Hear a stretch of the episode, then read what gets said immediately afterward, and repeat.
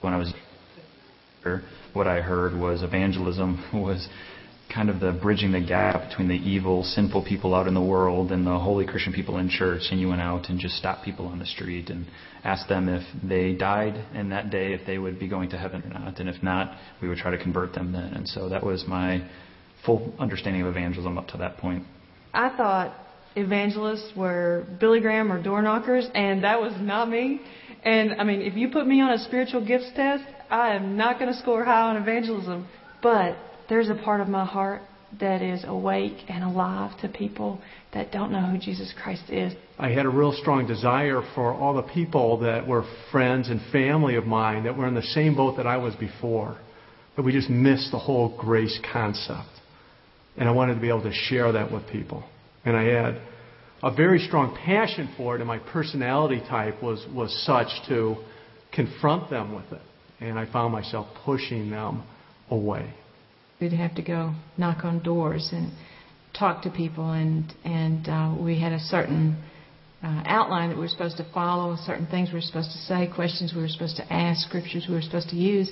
And I can remember getting out of the car, walking up to the door, and I would literally be praying that nobody would be home because I didn't want to do that to them. When I first put my trust in Christ, uh, one week later I had my first evangelism experience. Well, they paired me up with a lady, and she said, Let's go. I mean, she commanded me. And I said, Yes, ma'am, I'm going right with you. We walked to this apartment unit. And the first door she came to, she knocked on the door. Boom, boom, boom. All of a sudden, the guy opened the door, and she asked this guy, Do you know Jesus? And the guy looked at this lady a, with a look I've never seen before, and he slammed the door on her. And I just went berserk. I was like, what in the world was that? Well, she went to the next door and she knocked on the next door. And she said, now it's your turn. And I looked at her. I said, this is evangelism. I got in a small group with uh, a guy who became a very good friend of mine, and he just declared one Sunday that we were all going to go to the Becoming a Contagious Christian course. The course really helped me understand uh, that God has put me in circles with certain people and those people in my circle for a very specific reason. When I took the course, it, it sort of broke down all those molds that I thought I had to fit into, where I had only learned one style of evangelism. And it, it didn't fit me real well. I got to see in the Bible that the gospel is shared so many different ways by people, and that there was a style that was right for me. After the course, I was able to better understand where people were at by asking them questions and figure out, you know, just where where their heart was, you know, what they thought about God. Gave us a basis to begin with instead of hitting them over the head with the gospel. And it's in simple things and simple places, like the checkout line. You know, like sitting beside a, a parent at a ball game who's had a really bad week, and you're really you're not doing anything other than learning to look through a new lens that says maybe I can just enter into conversations that are going to make a difference to people. Maybe I can just love people in a new way. And it's something everybody can do. Pushing people to Christ never worked. But drawing them to Christ does work. And that's what I learned.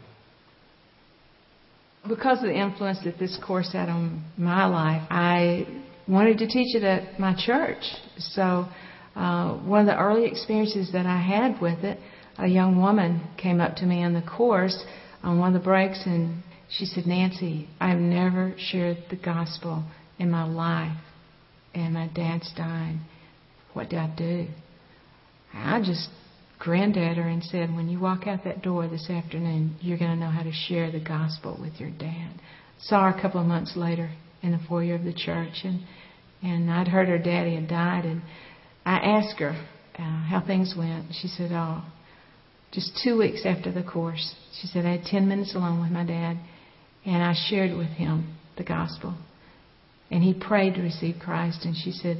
He changed. And I said, Well, so tell me about the funeral. How was it different?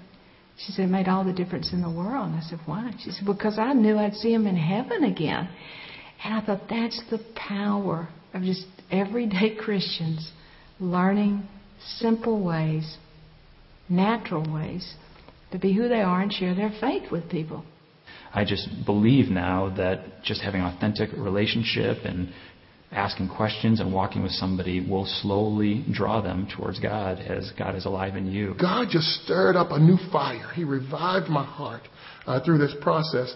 And even now, no matter where I go, I see people differently. Through the course, individual faces, individual hearts just start, you know, jumping out at you. And you're thinking, I want that person to know what I know.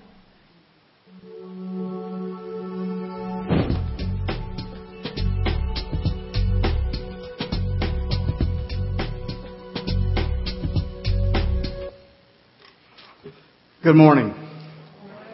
Welcome. We're glad that you're here this morning. It's good to be with you today in God's house. We welcome our guests especially. You're very important to us and hope that you'll feel very, uh, very much a part of our family as we worship God together this morning. Let me remind everyone of our attendance sheets that are on each row. Uh, we'd like to ask if you would to take those and to fill them out. Uh, put your your name and your address and phone number and, and your email address, uh, especially your email address if you want to receive our email newsletter that comes out each week. Uh, and check the appropriate box on there so we could have a record of your attendance with us this morning. Um, the, the video that you just, just saw uh, was by a number of people who have gone through the course uh, Becoming a Contagious Christian. And we started that course here at Community Baptist on uh, this past Wednesday. Uh, and we would like to invite you to come and be a part of it this Wednesday. Uh, we're going to be doing this every Wednesday for uh, for several weeks, for about six weeks, uh, six or seven weeks now, and uh, and I hope that you'll come and, and be a part of that. I know that the very word evangelism strikes terror in a lot of people's lives, and and as we talked about this this Wednesday, one of the reasons that it's so frightening for some people is because when people think about becoming evangelistic, they think in terms of having to become something that they don't want to be, uh, having to become something different from, from who they are. But as we saw this Wednesday, you don't have to do that uh, as Christians, we can we can spread the word of God and we can be the witness for God in the in natural ways in the course of our natural lives, and that's something that, that God that pleases God and is is uh, is useful for God. And so we'll be learning about this on Wednesday nights at 6:30, and hope that you'll come and, and be a part of that and share with us and learn with us as we go through this uh, course on becoming a contagious Christian. We will be having a light dinner on Wednesday at 5:45, and uh, hope you'll be there, be here for that, and have our children's activities and youth activities as well. Now, uh, some other announcements. Uh, next Wednesday, or next Sunday, that's uh, that's kind of a special day, isn't it? What what day is next Sunday? Yes, it's Mother's Day. It's a day for us to uh, honor our moms, and uh, we're going to be having some special things in our worship service as a part of our, uh, honoring our moms. I think we're going to have a special uh, musical uh, program from our children's choirs. Uh, but before all of that, we're going to be having breakfast here at 9 o'clock uh, in honor of moms. And the men of the church will be providing that uh, that meal for all of the ladies of the church, and uh, hope that you'll be here for that uh, Sunday morning at 9 o'clock. Uh, this afternoon, we'll be having a, our first upward uh, meeting.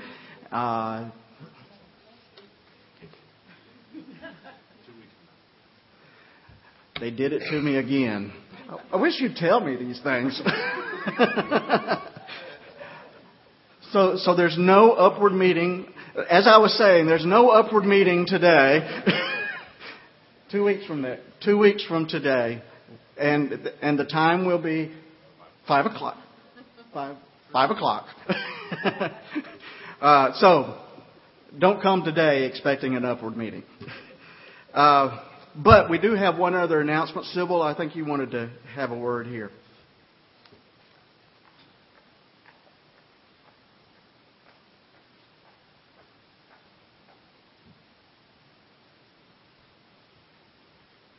First of all, the trustees would like to thank all of you who came out or donated money a couple weeks ago for the cleanup um, Friday afternoon. We got a lot of work done, and um, this church could not survive without the help from those of you in the church. So thank you very much if you either came out and helped or donated money for supplies.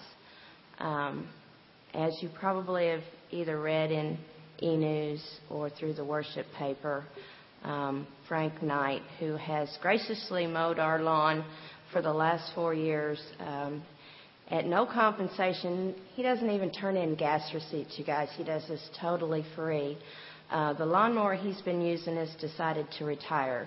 In other words, it quit working.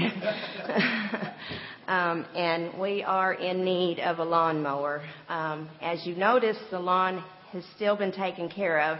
Uh, Frank has been taking apart the deck on his 54 inch lawnmower at home, bringing it to the church because the trailer's not big enough to hold it, and putting the 54 inch deck back on the, on the lawnmower and mowing the grass. And as you noticed, our lawn has looked great even though we've had no lawnmower.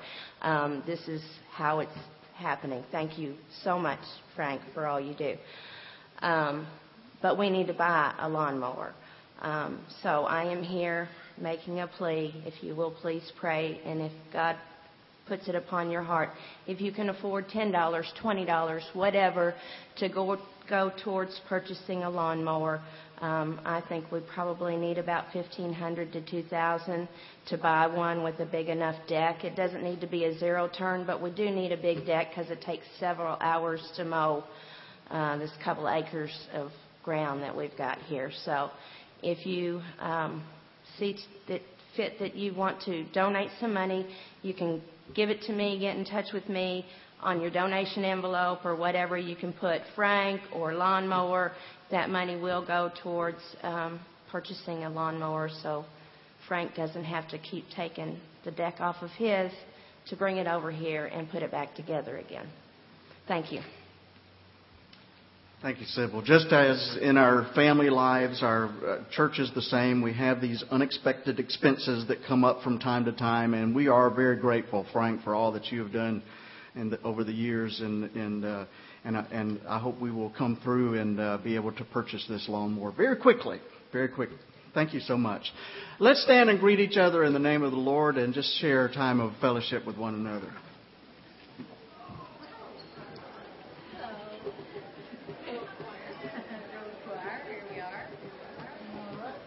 Sorry about that.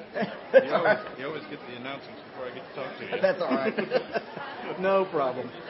Hey, Gail, how you doing? Oh, well, thank you. See, I told her this morning. I figured I hadn't seen you.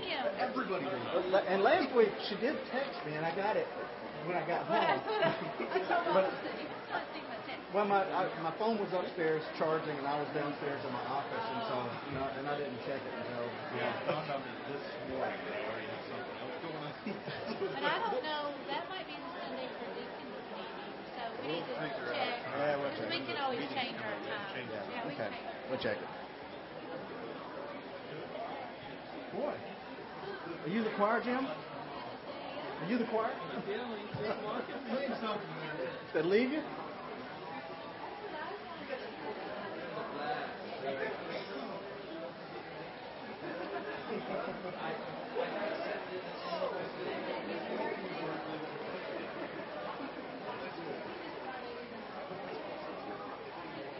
Thank you so much. It's great to share this time of fellowship with one another.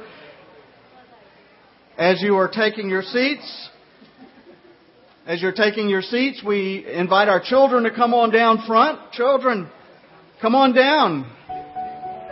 Miss Mary will be here for our uh, children's moment. Right over here. Come on down, children.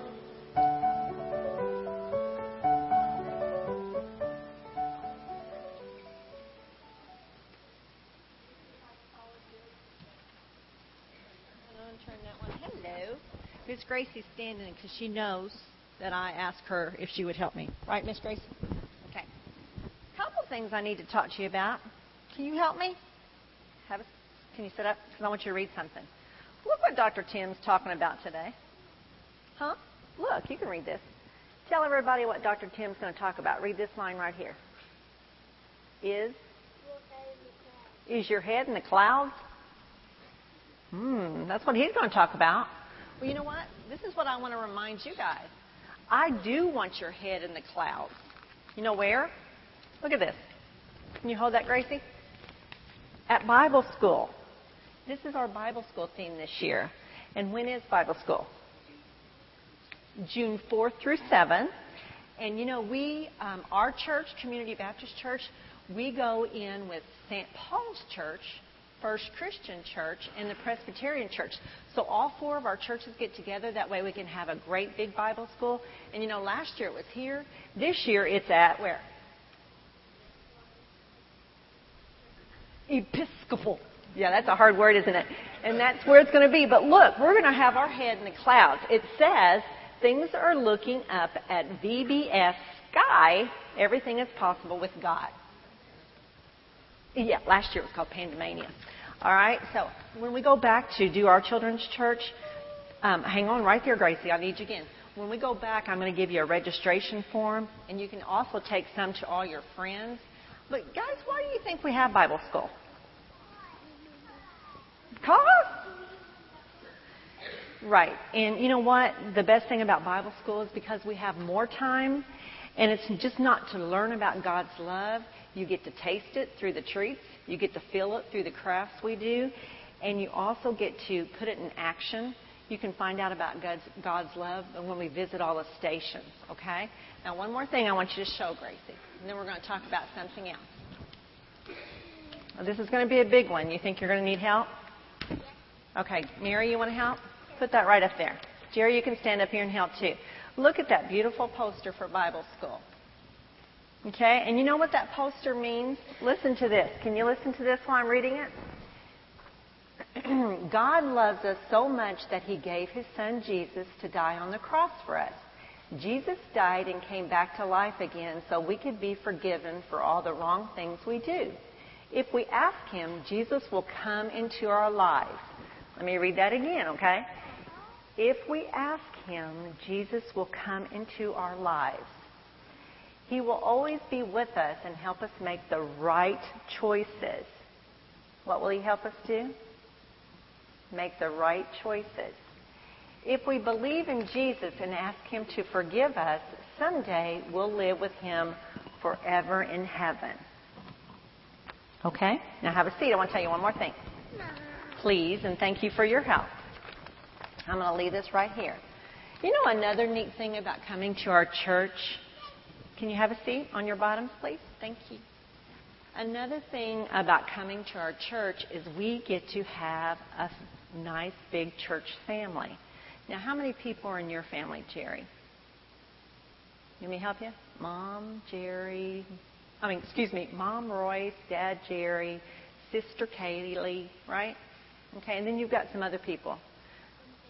Amy, right, okay. And in, in our home, I have Kelsey, Jake, and John, and our cat. But look out here. You know what? When you belong to a church like this, we're all a big church family. And let me show you what that means. Do you ever ask your mom to cook something for you? Yes. Do you? Okay. Well, you know what? I can almost ask anybody out here to do something for me, and they'll do it. And this is what I mean. You know, where I work, the Christian outreach, we had to do a bunch of cleaning. Look at these pictures. Can anybody recognize who that is? That's not me. That's Dr. Tim. Jerry, that's Dr. Tim and Larry. And look what they're doing. They're painting, they're vacuuming. Boy, I asked some of my church people to come down there and help me, and they did. Look at this. Who's this? That's Roger and Alice Culver. And look, Bob Crafton back there. He acts like he's a supervisor. He wasn't doing anything. But Roger and Alice, boy, they had gloves on. They were scrubbing. Look at this one. Who's this? You, do y'all know who that is? Where is Pam here today? No, that's not Pam. That's Jerry Wagner. You look at her. She is scrubbing that bathroom down there at Christian Outreach, and she's having a hissy fit because of our sink down there. You know what she did? She went and bought us a new sink for Christian Outreach, and that Roger Culver put it in. Yeah, and, and let me see. I had one more here. Who's this? Don't you say Pam because that's a man. That's Matthew North. Looky there. He's painting. But you know what he did? As a good member of our church family, he saw that our fire extinguisher wasn't working down there. You know what he did? He replaced it. Yeah. And when you're in a church family, that's what happens. Now, some new friends, Felicia and Daniel, right here. I told Felicia that I had some openings for Children's Moment, and she said, Well, I'll do one. Look at all these people right here on this list. They come up here and do children's moments. moments. And Felicia said she would do one, so I'm going to have to talk about getting her name in there. How cool is that? Uh, Phyllis McElwain, yeah, she's on there. You guys, that is all of our church family. I want you to look out there. as you're growing up, and if you're in our church family, and if you have a problem, you can come to anybody in our church and ask them to help and pray with you. Is that not cool? Let's say a prayer, and we'll go back to Children's Church and let Dr. Tim talk about having your head in the clouds. Does anybody want to pray about anything special? Your mom?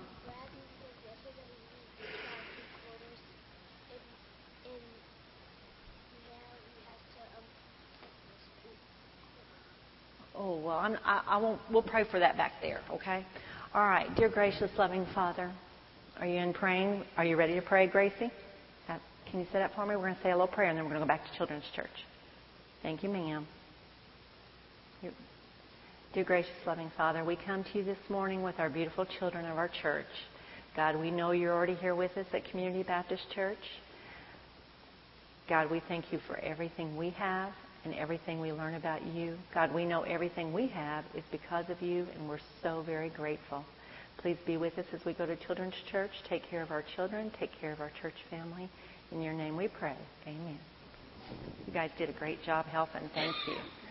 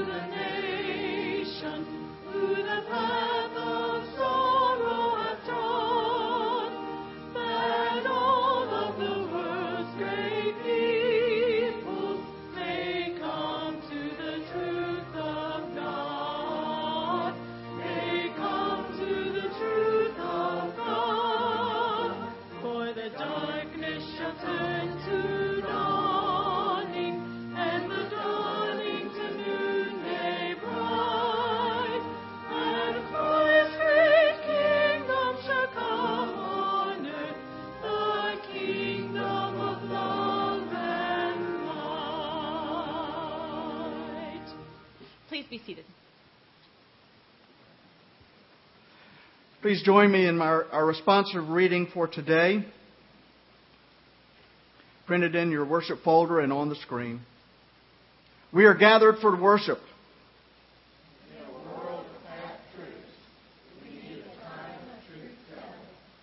In a world of many gods, we need an encounter with the one true God.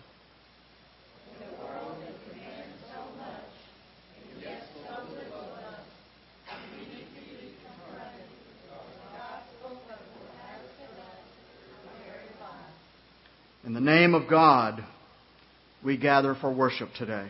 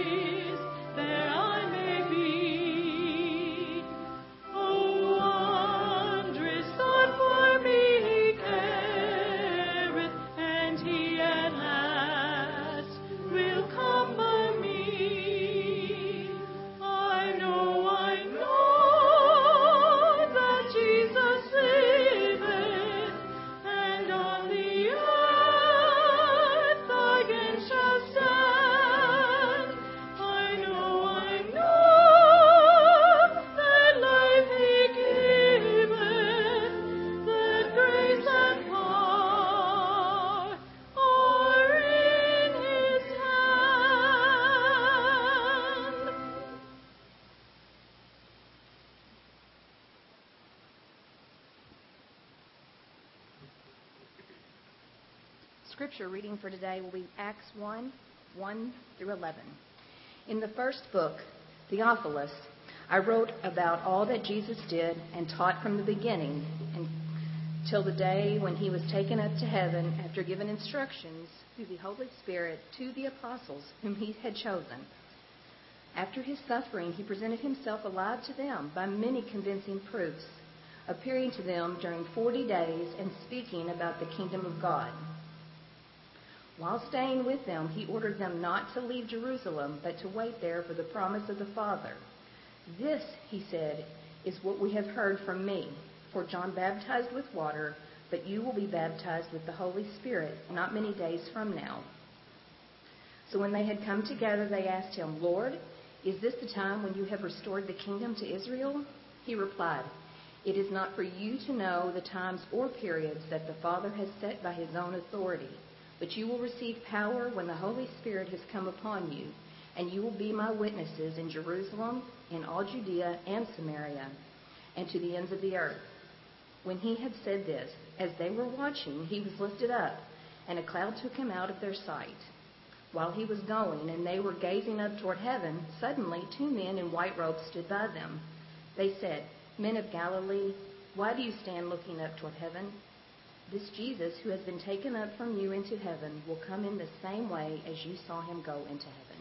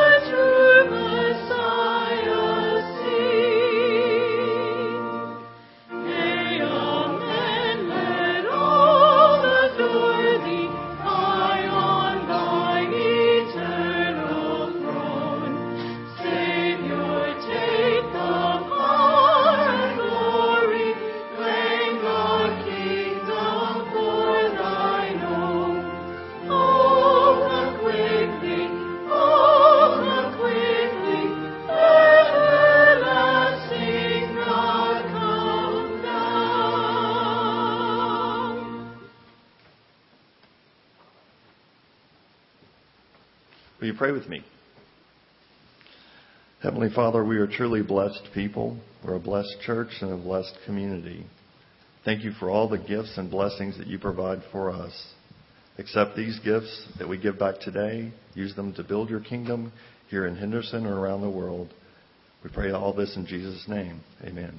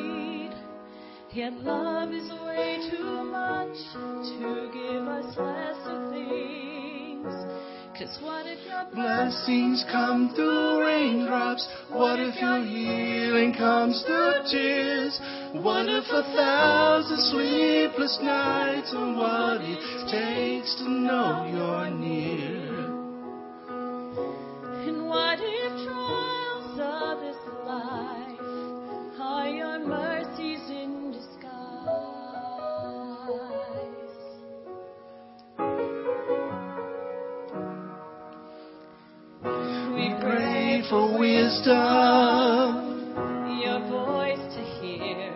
And we cry in anger when we cannot feel you near. We doubt your goodness, we doubt your love. As if every promise from your word is not enough.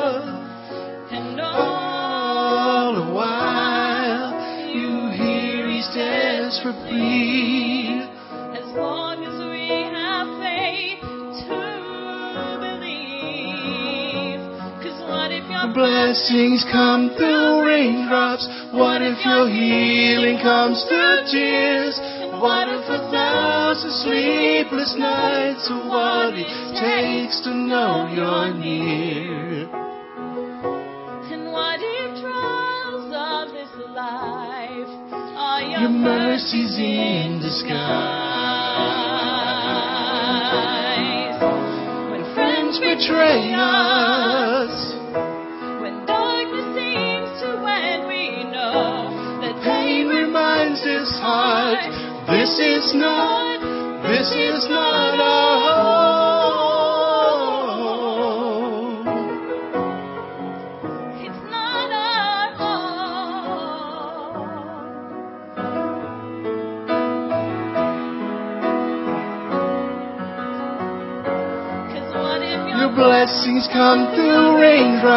What if your healing comes through tears? What if a thousand sleepless nights are what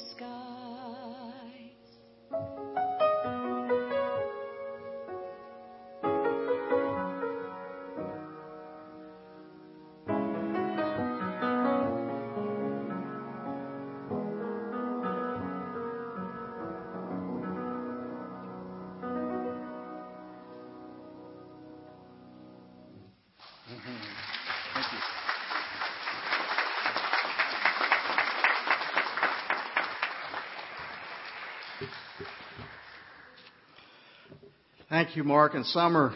Uh, a well titled piece because it was indeed a blessing to all of us. So thank you for sharing that blessing with us today.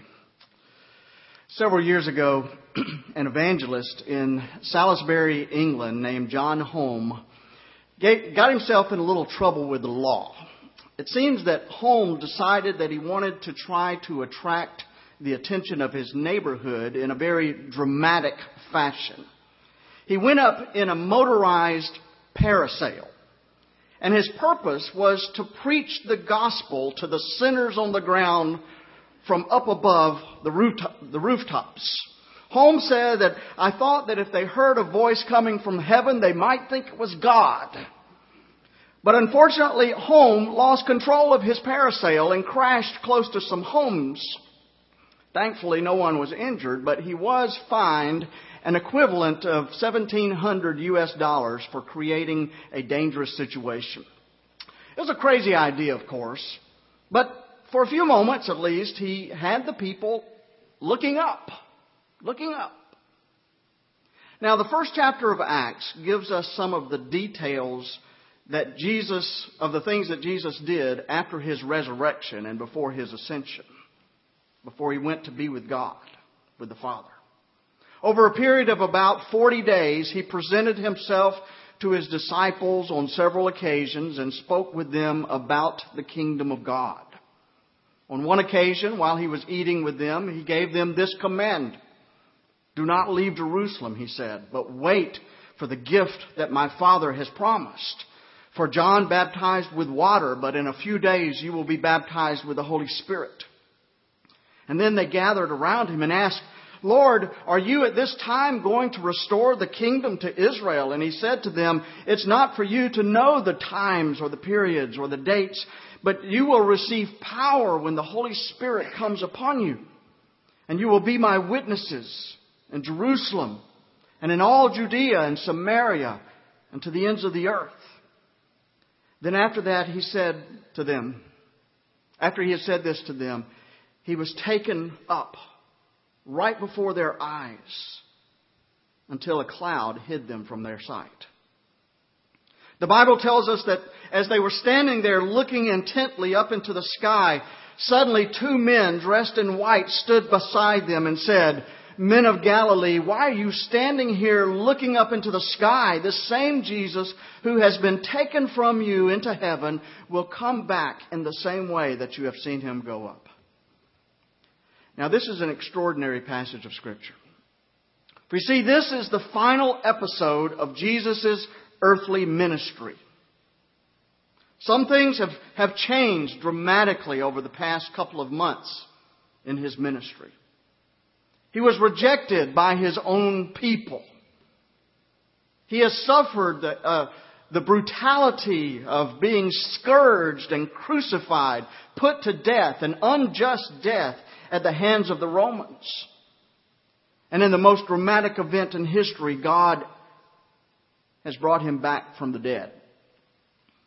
And since then, he has been appearing to all of his disciples to strengthen them in their faith and to provide proof to them that he really was still alive.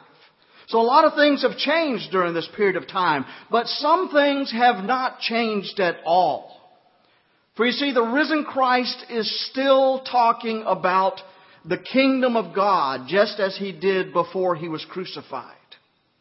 And the disciples are still not getting it. They're still not getting what the kingdom of God is all about. They still have it in their minds that it has something to do with overthrowing the Roman government. But what Jesus is, is really talking about is transforming the world. They wanted to see the kingdom of, Israel return to its former glory. But what he wants is for the kingdoms of the world to become the kingdom of God, where God will reign in every heart. So even at this point in time, they still have no clue as to what Jesus means when he talks about the kingdom of God. But then Jesus tells them what he expects from them. You will receive power when the Holy Spirit comes upon you, he says and you will be my witnesses in Jerusalem and in all Judea and in Samaria and to the ends of the earth. Well, they hear the words, but they still don't really understand what they mean. Receive power? Holy Spirit? Witness? Ends of the earth? What's he talking about? This is all just too big for their small brains to, to comprehend. Only the coming of the Holy Spirit at Pentecost would, would, would make it possible for them to understand the amazing adventure and the staggering responsibility that they were being called to. But then, after Jesus said all this, something really spectacular happened. You see, he was taken up right before their very eyes. He was taken up into the sky.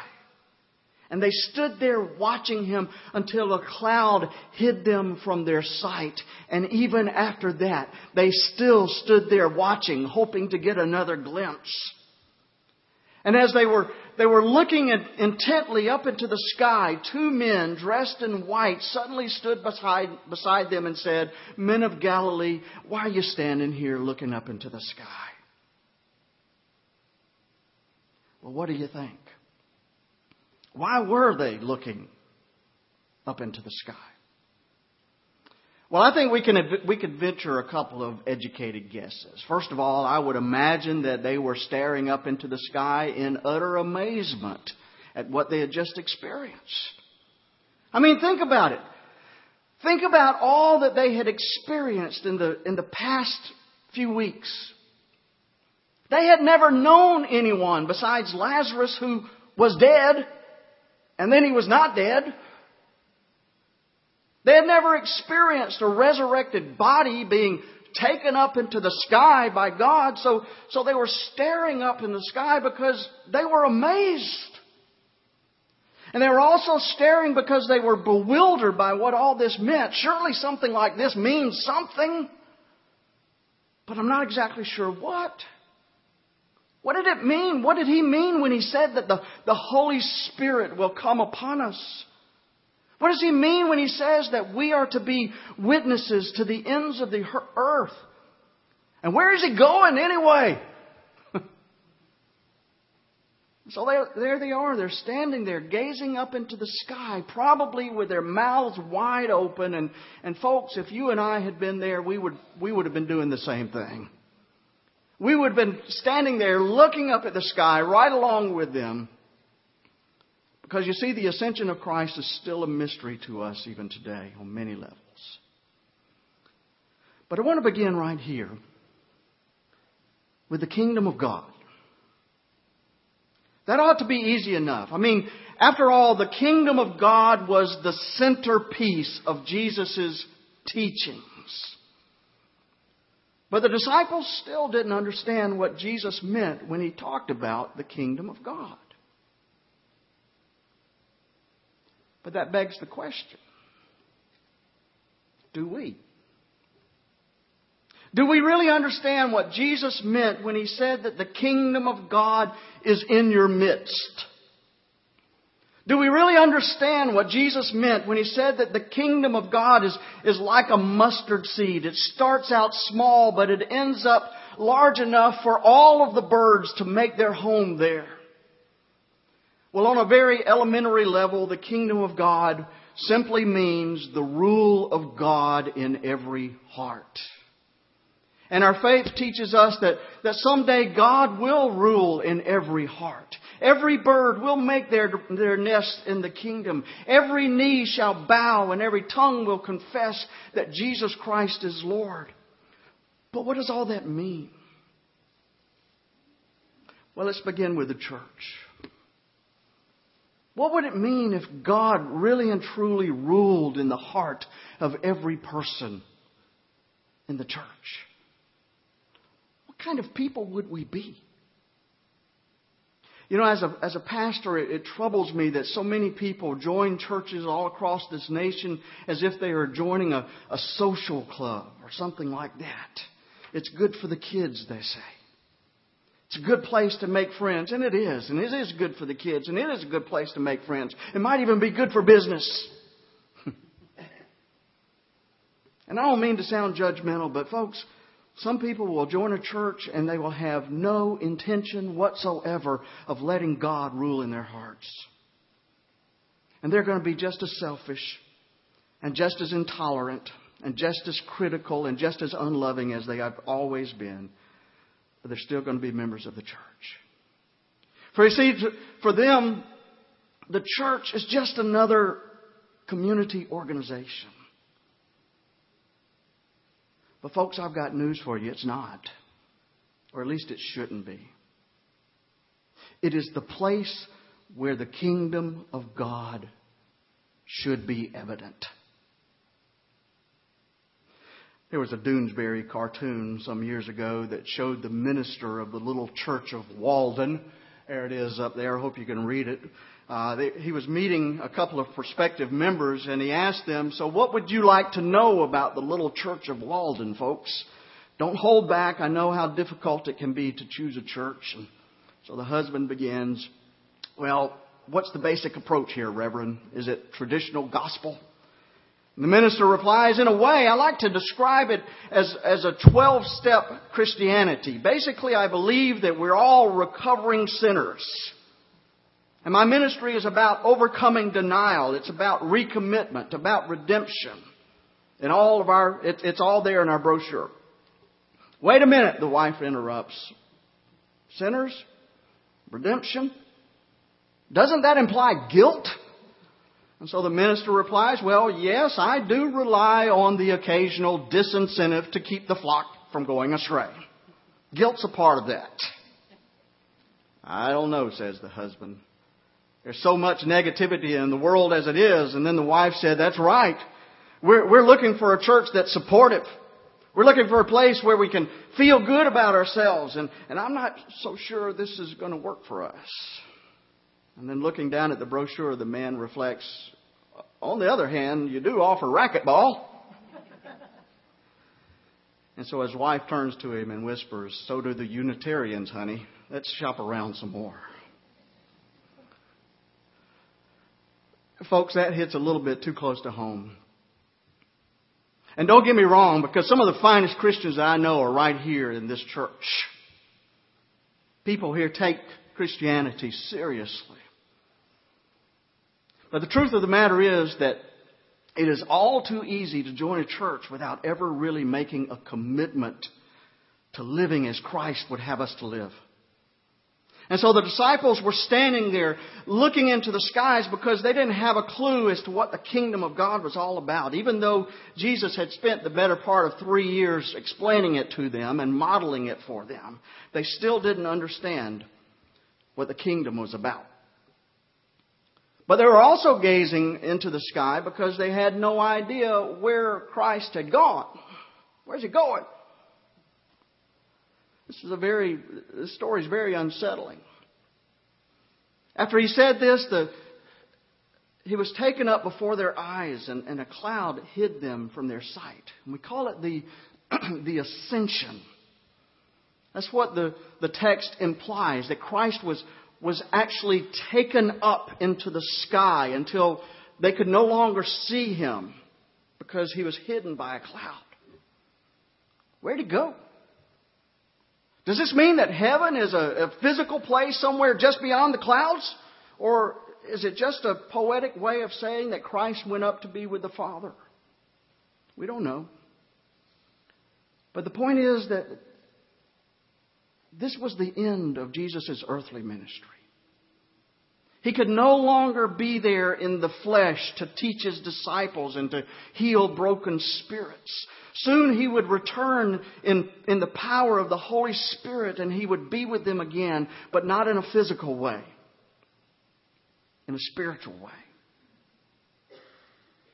As St. Augustine so beautifully put it, you ascended from before our eyes and we turned back grieving only to find you in our hearts. In other words, if you want to find Jesus, don't just stand there looking into the sky. Instead, look into your heart.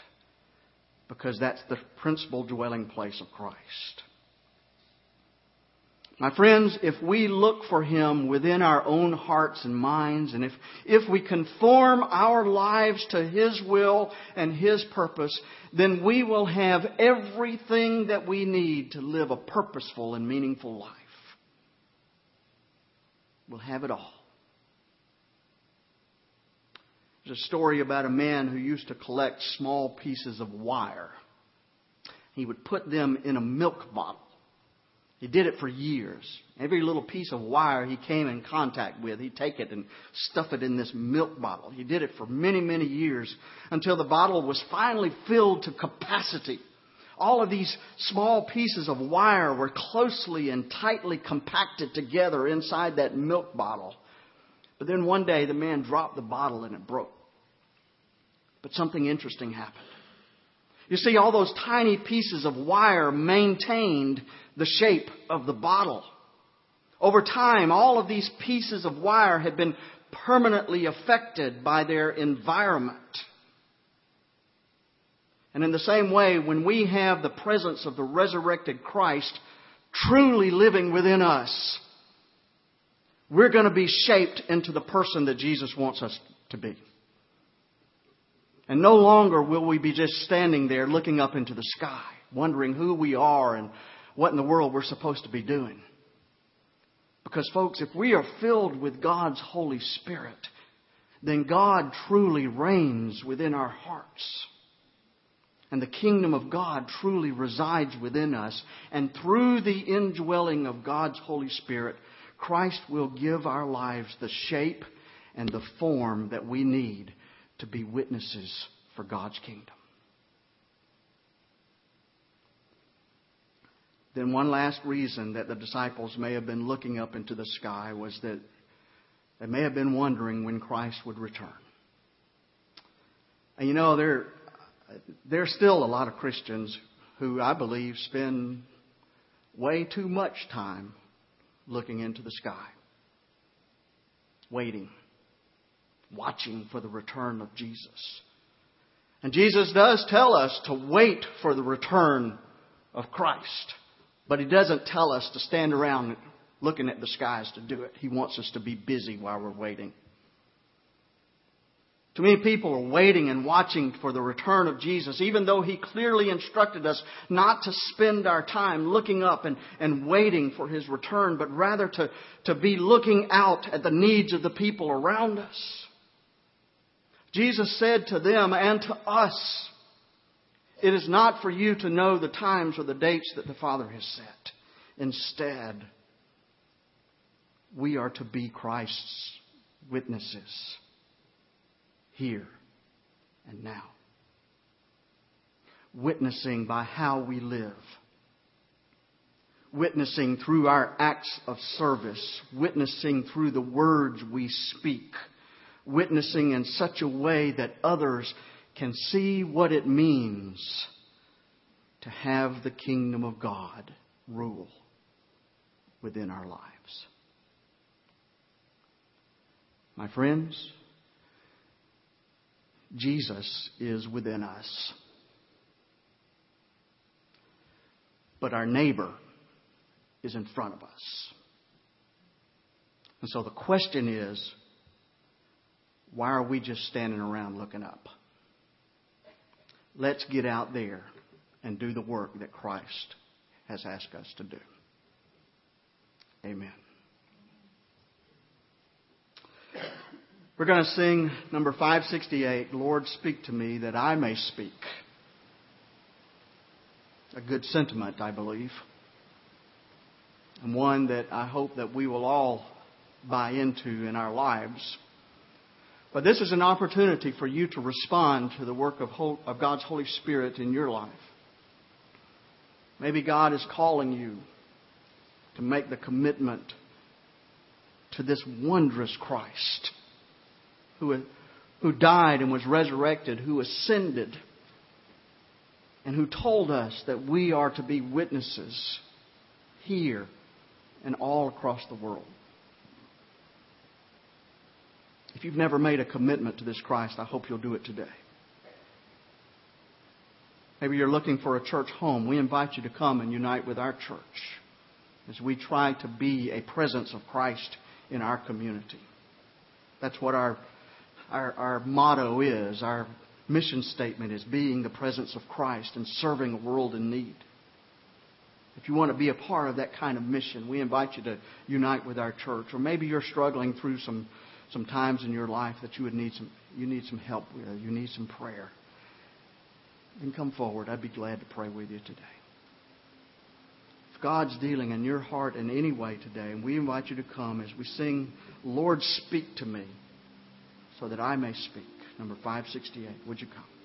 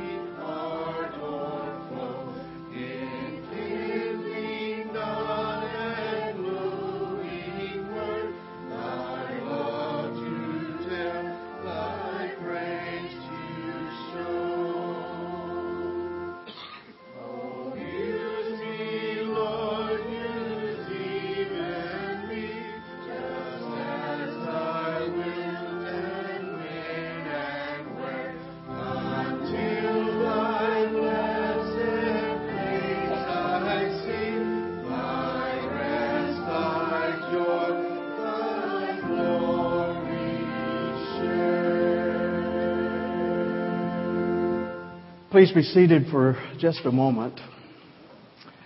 I'd like to introduce to you, some of you, many of you have already met uh, this wonderful couple. This is Daniel and Felicia, and uh, they have come to unite with our church today. Uh, Daniel uh, actually spoke at one of our Wednesday services about three, or four weeks ago and did a wonderful job. And they, they have come, they, they've said that they've been looking for a church for about a year now.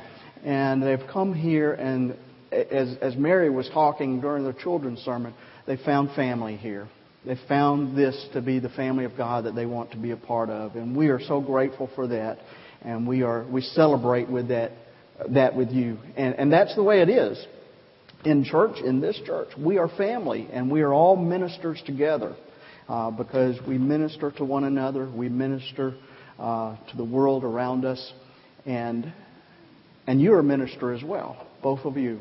And so we look forward to the ministries that we share with one another, ours to you and you, yours to ours, and, and as we collaborate together to minister in this world.